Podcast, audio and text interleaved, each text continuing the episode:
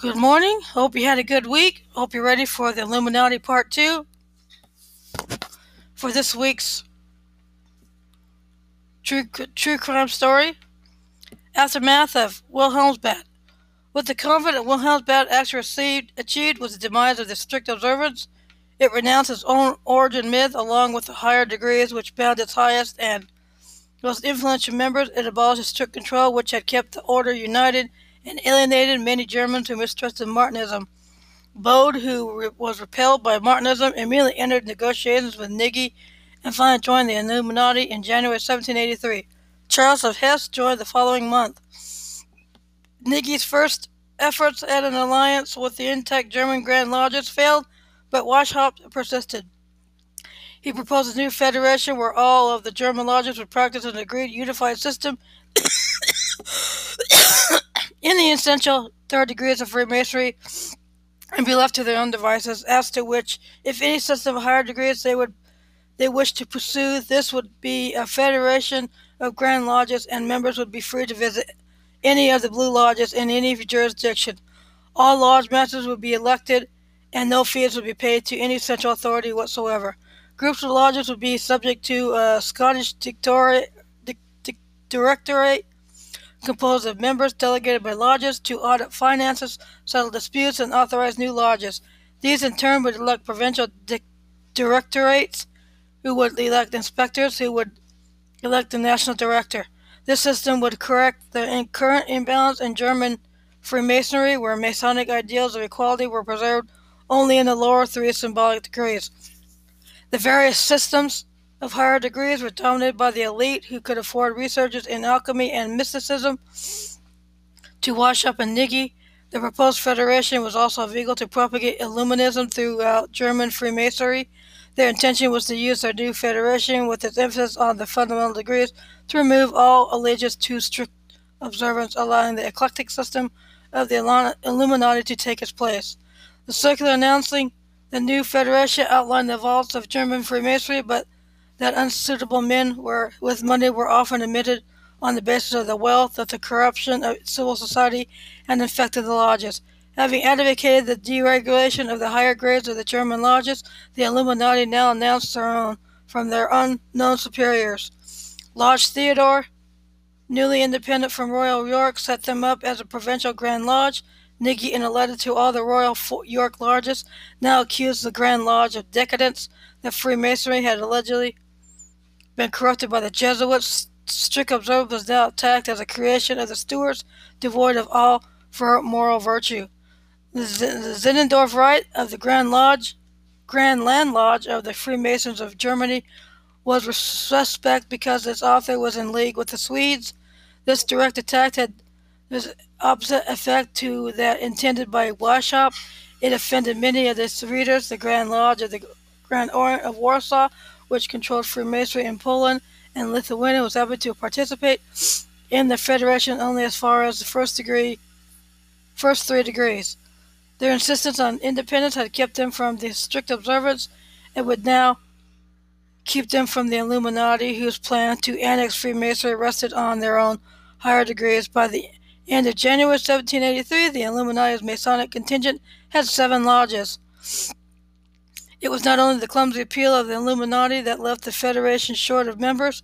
Lodge Theodore was recently formed and did not command respect like the other lodges, like the older lodges.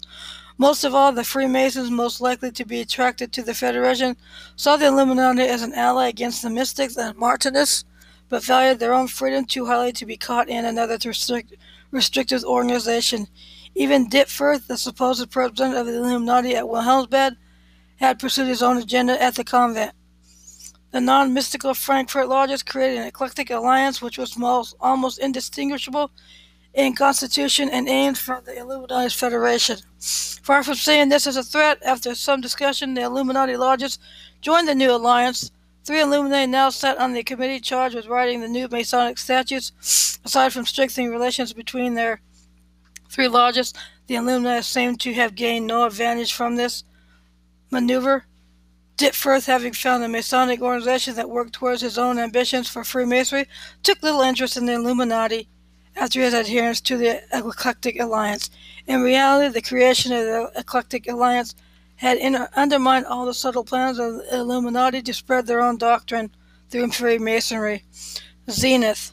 Although their hopes of mass recruitment through Freemasonry had been frustrated, the Illuminati continued to recruit well at an individual level. In Bavaria, the accession of Charles Theodore initially led to liberation of attitudes and laws, but the clergy and courtiers, guarding their own power and privilege, persuaded the weak-willed monarch to reverse his reforms and Bavaria's repression of liberal thought. Returned this returned. This reversal led to a general resentment of the monarch and the church among the educated classes, which provided a perfect recruiting ground for the Illuminati. A number of Freemasons from Prudence Lodge, disaffected by the Martinet riots of the Chevaliers Bienfaisance, joined Lodge Theodore, who set themselves up in a garden mansion which contained their library of liberal literature. Illuminati circles in the rest of Germany expanded, while some had all only most got modest gains. The circle in Mainz almost doubled from 31 to 61 members. Reaction to state Catholicism led to gains in Austria, and footholds were obtained in Warsaw, Pressburg, Bratislava, Tyrol, Milan, and Switzerland. The total number of verified members at the end of 1784 is around 650. Weishaupt and Hertog later claimed to a figure of 2,500. The higher figure is explained by the inclusion of members of Masonic lodges that the Illuminati claim to control, but it's likely that the names of all the Illuminati are not known, and the true figure lies somewhere between 650 and 2,500. The importance of the order lay in its successful recruitment of the professional classes, churchmen, academics, doctors, and lawyers, and its more recent acquisition of powerful benefactors. Karl August, Grand Duke of Saxe Weimar, Eisenach, Ernest II, Duke of Saxe, Gotha Altenburg with his brother and later successor August Karl Theodor Anton Maria von Dalberg, governor of Erfurt, Duke Ferdinand of Brunswick, Wolfenbüttel already mentioned, his chief assistant in Masonic matters Johann Friedrich von Schwartz, and Count Metternich of Koblenz were all enrolled. In Vienna, Count Brigido Governor of Galicia, Count Leopold Kolowrat, Chancellor of Bohemia, with his Vice Chancellor Baron Kessel, Count Palfy von Erdod, Chancellor of Hungary, Count Banfi, Governor and Provincial Grand Master of Transylvania, Count Stadion, Ambassador to London, and Baron von Swieten, Minister of Public Education, also joined. There were notable failures. Johann Caspar Lavater, the Swiss poet and theologian, rebuffed Knigge. He did not believe the order's humanitarian and rationalist aims were achievable by secret means. He further believed that a society's drive for members would ultimately submerge its founding ideals. Christoph Friedrich Nicolai, the Berlin writer and bookseller, became disillusioned as a joiner. He found his aims chimeric and thought that the use of Jesuit methods to achieve their aims was dangerous. He remained in the order but took no part in recruitment. Conflict of Rosicrucians. At all costs, Weishaupt wished to keep the distance of their secret from the Rosicrucians, who already had a considerable foothold in German Freemasonry. While clearly Protestant, the Rosicrucians were anything but anti-clerical, were pro-monarchic, and held views conf- clearly conflicting with the Illuminati visions of a rational state run by philosophers and scientists. The Rosicrucians were not above promoting their own brand of mysticism with fraudulent seances, and conflict became inevitable as the existence of the Illuminati became more evident, and as prominent Rosicrucians and mystics with Rosicrucian sympathies were actively recruited by Knigge and other, other over-enthusiastic helpers. Kolowrat was already a high-ranking Rosicrucian, and the mystic Prince Charles of Hesse Cassel had a very low opinion of the rationalist higher grades of the Illuminati. The Prussian Rosicrucians under Johann Christoph von Wollner began a sustained attack on the Illuminati. Wollner had a specially engineered room in which he convinced potential patrons of the effectiveness of Rosicrucian magic, and his order had acquired effective control of three globes and its attached lodges. Through his mouthpiece, and the Illuminati were accused of atheism and revolutionary tendencies. In April 1783, Frederick the Great informed Charles of Hesse that the Berlin lodges had documents belonging to the Minervals or Illuminati, which contained appalling material, and asked if he heard had heard of them. All Berlin Masons were now warned against the order, which was now accused of Socinianism, and of using the liberal writings of Voltaire and others alongside the tolerance of Freemasonry to undermine all religion. In November 1783, the Three Globes described the Illuminati as a Masonic sect which sought to undermine Christianity and turn Freemasonry into a political system. The final anathema in November 1784 refused to recognize any Illuminati as Freemasons. In Austria, the Illuminati were blamed for anti-religious pamphlets that had repeatedly appeared. The Rosicrucians spied on Joseph von Sonnenfels and other suspected Illuminati, and their free campaign of denunciation within Freemasonry completely shut down Illuminati recruitment in Tyrol. The Bavarian Illuminati, whose existence was already known to the Rosicrucians from an informant, were further betrayed by the reckless actions of Ferdinand Maria Bader and Areopagi, who now joined the Rosicrucians shortly after his admission, it was made known to his superiors that he was one of the Illuminati, and he informed that he could not be a member of both organizations. His letter of resignation stated that the Rosicrucians did not possess secret knowledge, and nor the truly illuminated, specifically identifying Lodge Stewart as an Illuminati lodge. Internal descent. As the Illuminati embraced Freemasonry and expanded outside Bavaria, the Council of the Areopagites were replaced by an ineffective council of provincials. The Areopagites, however, made as powerful voices within the order and began again to bicker with Weishaupt as soon as Knigge left Munich. Weishaupt responded by privately slandering his perceived enemies in letters to his perceived friends. More seriously, Weishaupt succeeded in alienating Knigge. Weishaupt had succeeded considerable power to Knigge in deputizing him to write the ritual, power he now sought to regain. Knigge had elevated an order from a tiny anti-clerical club to a large organization and felt that his work was underacknowledged. Weishaupt's continuing anti-clericalism clashed with Knigge's mysticism and recruitment of mystical, mystically inclined Freemasons was a cause of friction with Weishaupt.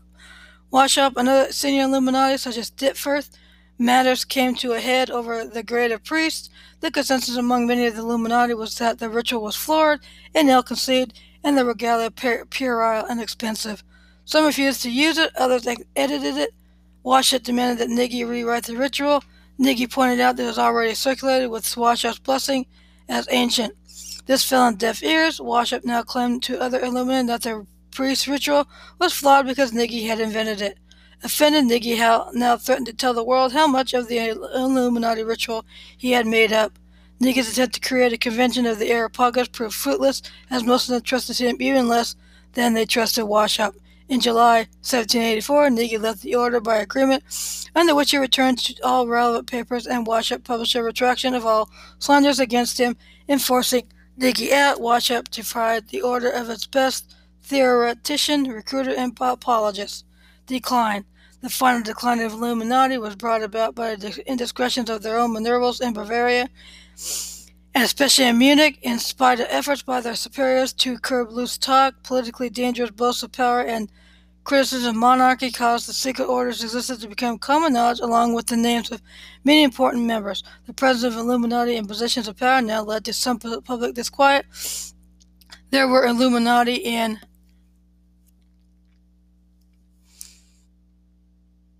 many civic and state governing bodies. In spite of their small number, there were claims of success in a, in a legal dispute de- dependent on the lit- litigants standing with the order.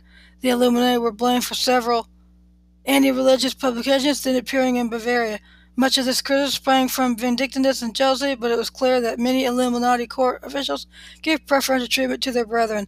In Bavaria, the energy of the two members of the ecclesiastical council had one of them elected treasurer. Their opposition to Jesuits resulted in the Banned order losing key academic and church positions.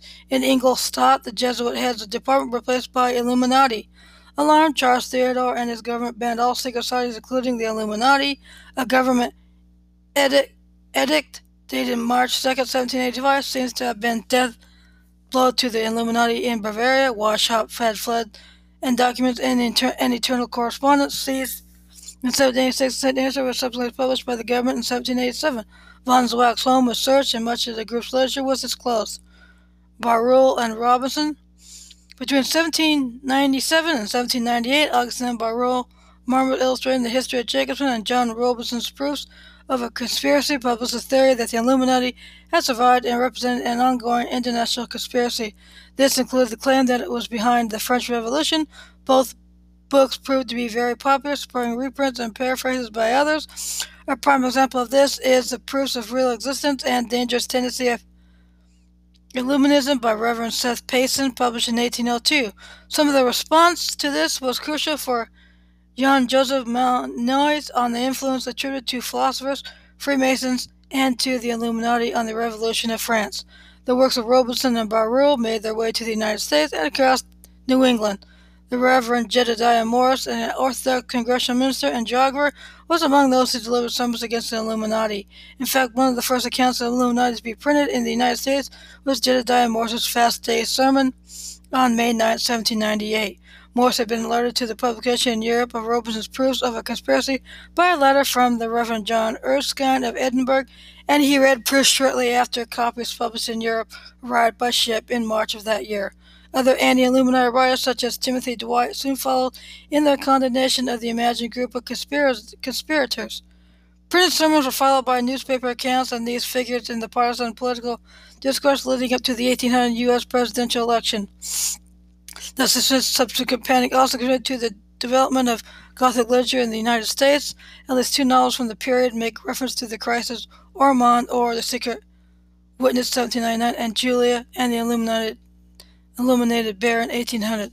Some scholars, moreover, have linked the panic over the alleged Illuminati conspiracy fears to fears about immigration from the Caribbean and about potential slave rebellions. Concern died down in the first decade of the 1800s, although it revived from time to time in the anti-Masonic movement of the 1820s and 30s. Modern Illuminati. Several recent present-day fraternal organs claim to be descended from the original Bavarian Illuminati and openly use the name Illuminati. Some of these groups use a variation of the, on the name the Illuminati Order in the name of, of their own organizations, while others, such as the Ordo Templi Orientis, have Illuminati as a level within their organization's hierarchy.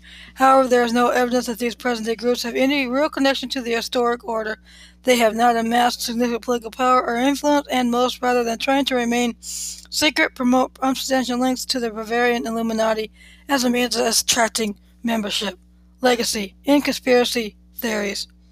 The Illuminati did not survive the suppression of Bavaria. Their fear of the mischief implies in the work of Barruel and Robinson must be thus considered as the invention of the writers. Conspiracy theorists and writers such as Mark Dice have argued that the Illuminati have survived to this day. Many conspiracy theorists propose that world events are being controlled and manipulated by a secret society calling themselves the Illuminati. Conspiracy theorists have claimed that many notable people were or are members of the Illuminati. Presidents of the United States are a common target for such claims. Other theorists contend that a variety of historical events were orchestrated by the Illuminati from the French Revolution, the Battle of Waterloo, and the assassination of U.S. President John F. Kennedy to an alleged communist plot to hasten the New World Order by infiltrating the Hollywood film industry. Thank you for listening to this second part on the Illuminati. I hope you enjoyed it. I hope you stay safe, stay home if you can, practice social distancing. If you do go out, wear, a mask, wash your hands, we use universal precautions during this coronavirus pandemic that continues into 21 as we look forward to a normalcy, whatever or whenever that may be. I hope you enjoyed this episode, and I hope you have a good week. Thank you for listening.